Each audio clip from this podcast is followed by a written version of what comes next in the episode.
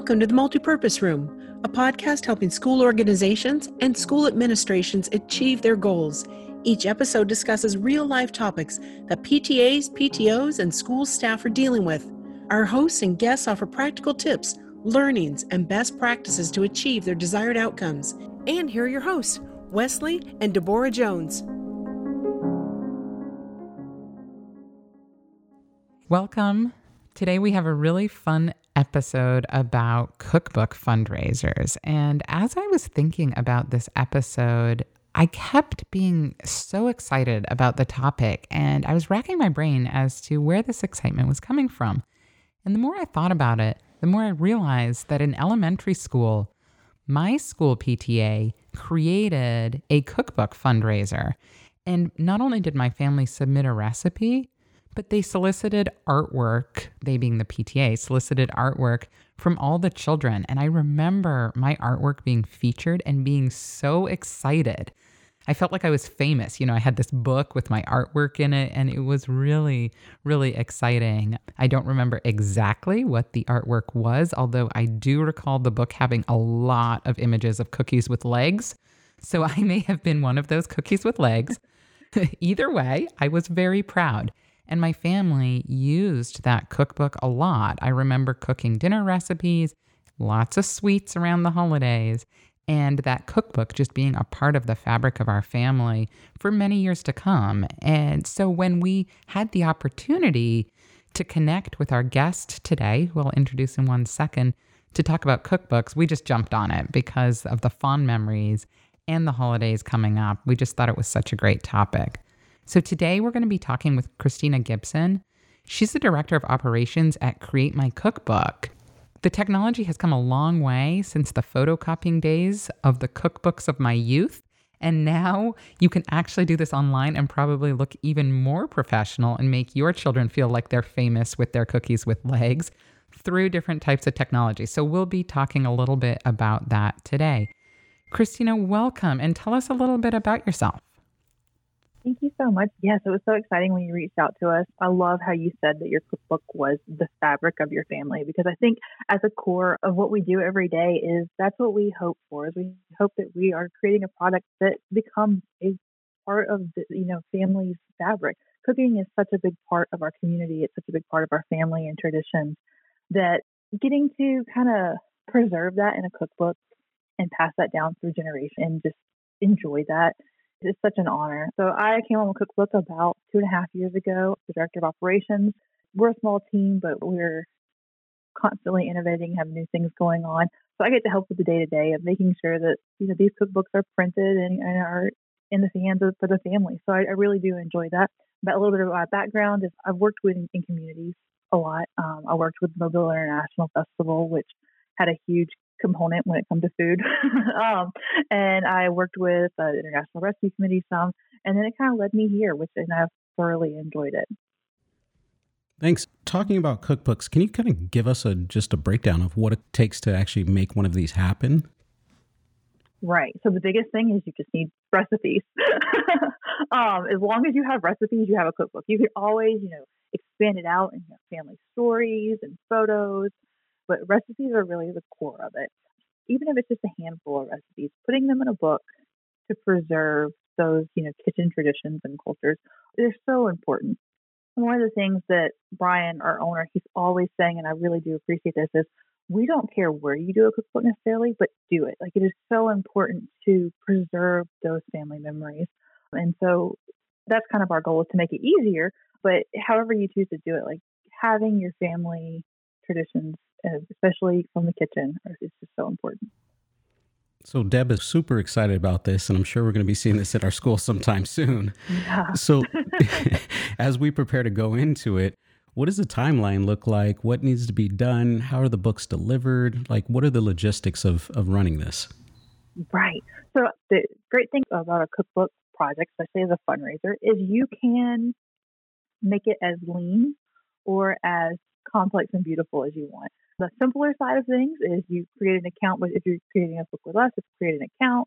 You get a shareable link to collect recipes from your students and teachers and community. And from that, once they're added to your account and everyone's contributed their recipes, there's a function where you can batch add the recipes to your book. We offer themes so that you could pick a theme that has a pre-designed cover and font, and then you're ready to print. And that's great, and it's still a beautiful cookbook. But we also have people who like to take it a step further, and they want the custom cover, which I and I love it. It's funny that you talked about images.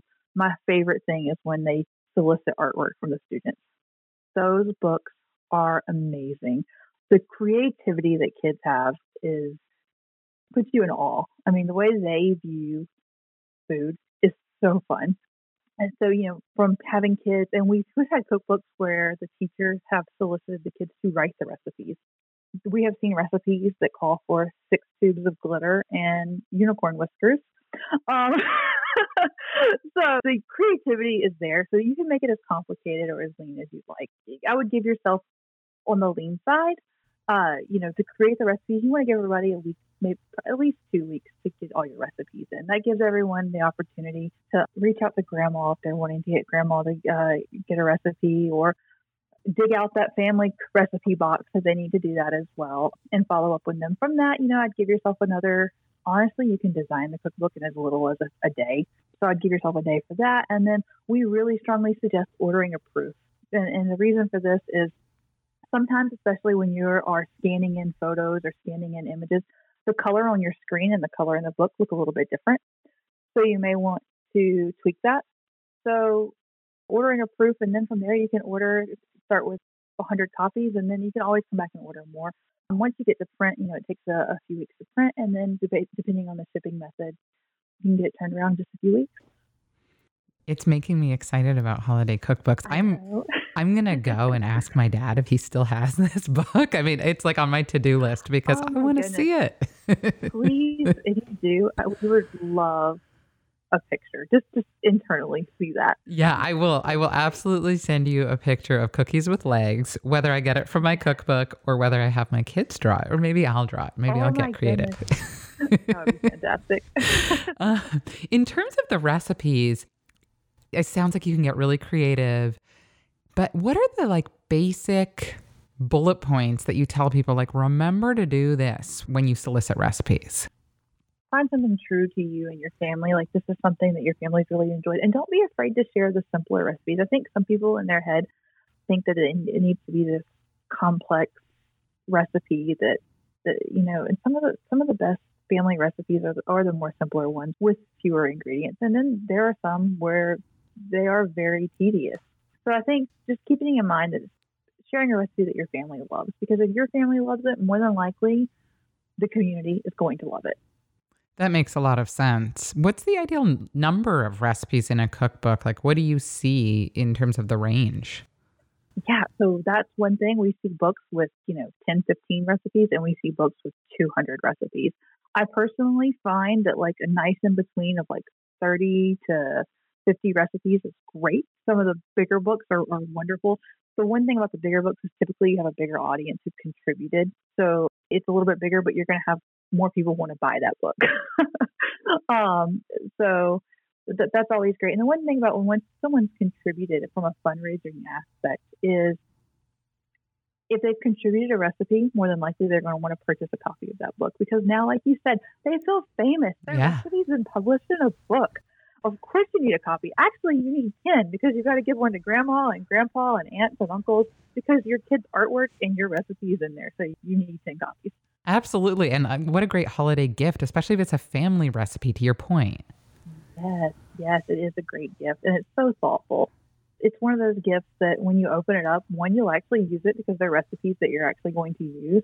And two, when you see like your baby girl or baby boy's artwork or rest, you know name in there, you just feel so proud. You want it on. It's a recipe that deserves a place on the counter. And if you're like me, I don't want a lot of stuff on my counter, but I have my family recipe book right there because I'm just that proud of it. You can't see all the random pieces of paper that I have up on all the walls around here. so having something that we could actually put that looks pretty that goes in a bookshelf, I can totally see it going a long way. Yeah, yeah. What are some of the most popular recipes that you see in cookbooks? Oh my goodness, cookies. People love cookies. it, it's funny, before I started with Create My Cookbook, my favorite like treat is a cookie. Like you just a good cookie is it, actually I had one for breakfast this morning. If I'm nice, I like um, it. And then when you you know I'm a five month old. Yeah, That's how I go live. for it. Um, so those cookie recipes are great, and I love the thumbprint cookies. I feel like every family has their version of one, and to see those go through. Um, and then you have a lot of the traditional home meals, uh, especially holiday meals, things that are they might not be cooked all the time, but you know you're cooking them at Thanksgiving. You know you're cooking them at Christmas, and you see a lot of families have those in there as well. Yeah, I feel like every family has a good stuffing recipe that they've perfected, Oh, or a yeah. casserole of Or some pie. sort, or a pie. Yeah. yeah. Yes, yes, very much so. And it is interesting. It's funny you say stuffing because you guys are from a different region, but I'm from the South and we say dressing. And so I love, but I love it because you know we've all relocated and moved, and and so when you do a community cookbook, the one really cool thing that you will see is you're going to see a wide variety of what you call something one thing and another family calls another. And so you're like, oh, I know this isn't this is dressing, not stuffing, but I know this. Let me try this recipe. I appreciate that you translated because I was sitting there racking my brain. I was like, I know there's another word that I'm not using there. so thank you. See, these cookbooks can be an educational tool as well for regional dialects. Yeah, they're so far. I mean, you can add context of where the recipe comes from and kind of tracing history. Yeah. You really can. My in my husband's family, he he comes from like a Cajun descent, and in our in our cookbook for our family, there are a lot of Cajun recipes, and that's just such a big part of his life. And so it's nice that our daughter, who's not necessarily gonna, she's not on the Gulf where we grew up, and she's not going to get to meet her family from the Bayou, but she will have those recipes when she gets older to see kind of what he grew up with. That's really neat. What about Yeah. if I think about the format of the book? I'm now like looking up at our bookshelves.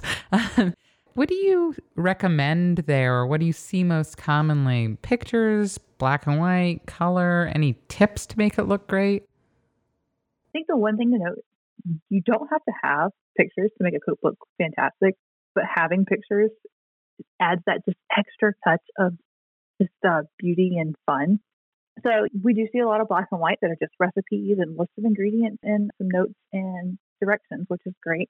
Um, but I do love it when you see a recipe with a paired with, especially when it's paired with a photo of maybe we ate this at so and so's wedding, and then you have a picture of so and so's wedding that to kind of like bring back that memory and tie it to that recipe. So that's my favorite thing. Um, as far as organizing, we've seen some really we one thing we actually do is we don't have predetermined categories. And the reason for this is we want people to organize their book how it works for them and their family. And so the way I do it is I'm like appetizers, breakfast, dessert, sides.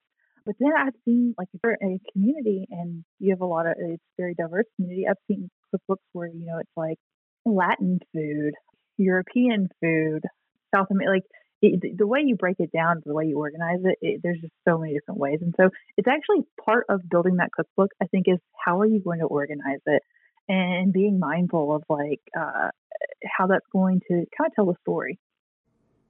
It sounds amazing. I mean, the whole process, it, like when you really break it down, it's so much more than just a fundraiser or just a cookbook. There's a lot of interaction and, you know, levels that you can tie into your community and get to know people. Oh, yeah, absolutely. Yeah. So, as I'm sure you come across a lot of schools who use this as strictly a fundraiser, right? They're trying to figure out how they can best use this. This is a good product. How can we make money off of this? Can you give us a little bit about the logistics of what does it cost? If I decide I want to do this for my school, I know it's probably going to be cheaper if I have no photos versus black and white versus color. Like, what are the logistics and kind of Right. timing of, of making this happen and, and kind of that outcome of driving it from a fundraising perspective? Absolutely. So as far as um, I, I do know, I love that you know that yes, it's great for a fundraiser. I do want to note one other thing is teachers love to use this also as a tool for the classroom when they're teaching recipes or like teaching, uh, you know, how to write a recipe or how to. So that some sometimes they will. It's a fundraiser that gets turned into a class project as well, and we love to see that. As far as pricing, we do have a calculator that's super easy. People can go to, and I'll be sure to share the link with you guys, and they can enter the number of recipes, and you're right. The black and white is cheaper than the color. Um, so typically, what we will see is if you have a book with, say, 100 recipes, and you know you could account for about 80 of those pages being black and white and i would say you know 20 of the pages being to be a colored page you know like your section dividers you're going to have a story page. Actually maybe not even that we'll say 10 so with that you know you're looking if you ordered 100 books at about 676 a book. And then of course the other thing is shipping. You do have to pay for shipping as well and that can vary depending on the shipping method. But typically most people sell these books for about $20 and I think once you get done with shipping, you're looking at really the cost of no more of about 10. So you're making about $10 a book as far as profit. That is a pretty good fundraiser, especially if you oh, have yeah, a lot of participants and then are selling to those participants, their families, etc. Absolutely. So another opportunity are we we do have e-cookbooks as well. And so with the e-cookbook, you can reach out to our support for a quote there. But those offer a really big opportunity for a large profit margin. And probably also a shorter turnaround time, I would imagine. Oh yes, e-cookbooks can be done in you know a day. we got the support, and we got, you're ready to go. Absolutely. It, it's a great idea for those who are cooking mainly online. It does not offer the the shelf benefit we were talking about earlier, but it is a great option for schools as well. It really is. It's great for especially for distance, you know, grandma and grandpa who aren't there. But I'm with you. I really do just love a printed cookbook. What are some of the most creative ideas you've seen? Oh, I love when the PTA start in the classroom for recipes and you'll see where they've taken pictures of the kids and they've had the kids create the recipe and oh they're so messy but they're so fun you have just like pizza dough everywhere and all these little kids running around and now that recipe's been shared with the classroom again, having the kids write their own recipes with no rules. Like, write a recipe. What, what do you think would be a good recipe? And, and the things they come up with are just, they're so fun. As well as having the kids draw recipes. I, I just love when you see, like you said, your cookie has legs. But in your head at the time, who knows what you're coming up with, but it's so much fun. yeah. Yeah, no, they are very creative. And it's funny, uh, this week, unrelated to this because our youngest daughter has no idea that we're doing this topic. She, for her writing assignment, wrote how to make cheese bread. And so she's not quite done yet, but it will be really interesting to see how that recipe turns out. I saw the list of ingredients, which includes oh. cheese and a spatula. We'll see where we go from there. yeah. Hopefully we have some flour at some point, but you know what? It's hard to cheese bread. Yeah. However she wants to do it. yeah. The spatula seemed really key yesterday. oh, it is, of course. Perfect sense. what is your favorite recipe? Ooh, my favorite recipe. I feel like that changes with like every season of life. Like I have a new just recipe that I love. Right now, we've been making ratatouille a lot. Um, I love squash and zucchini, and growing up, we always had a garden, and so I ate so much squash and zucchini. but um, and now living in Atlanta, um, you know, we go to the grocery store like normal people. Uh, we don't go to the garden. Uh, but I think it kind of, I'm reliving my childhood through ratatouille right now, like with the the fresh vegetables and, and the goat cheese on top. And I'm a little sad that we're coming out. You know, we're we're now in fall, and those vegetables are going out of season. So I'm I will probably have a new favorite here in the next few weeks as it starts to cool down here in Atlanta. But ratatouille has definitely been one for the last few months. Sounds delicious.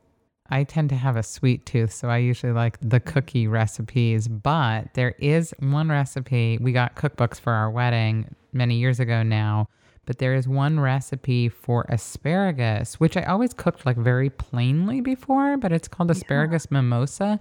And it's asparagus with all this other stuff on top, like breadcrumbs and soft boiled eggs and shallots. And it is just it's so delicious. The asparagus is almost secondary even though it's you know it's called asparagus mimosa. But yeah. that's a recipe i just love and make over and over and over. Yeah i'm a breakfast person myself.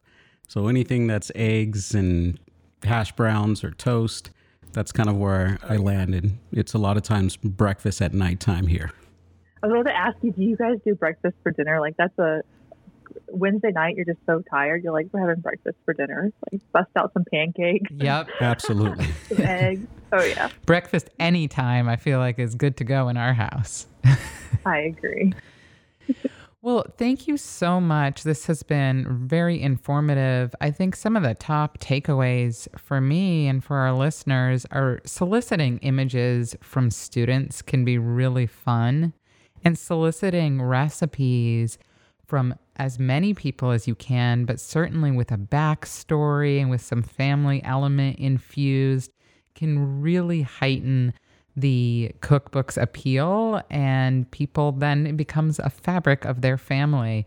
And then order a proof. That's always a great way to double check. I don't know if you have any kind of last tips that you wanted to share uh, no, definitely i think ordering the proof getting the whole community involved is a, is a big thing and just have fun with it you know I, I think not taking it too serious i think those are the most important parts well, thank you, Christina. We really appreciate your insights today. We'll have more information and a link on our info with this episode so that people can check out how to make their own cookbooks and how to run a fundraiser.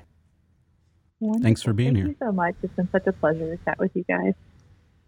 Make sure to visit our website at themultipurposeroom.school and subscribe to this show. If you like the topics on the show, we share additional resources on our company blog at k12clothing.com and click on blog.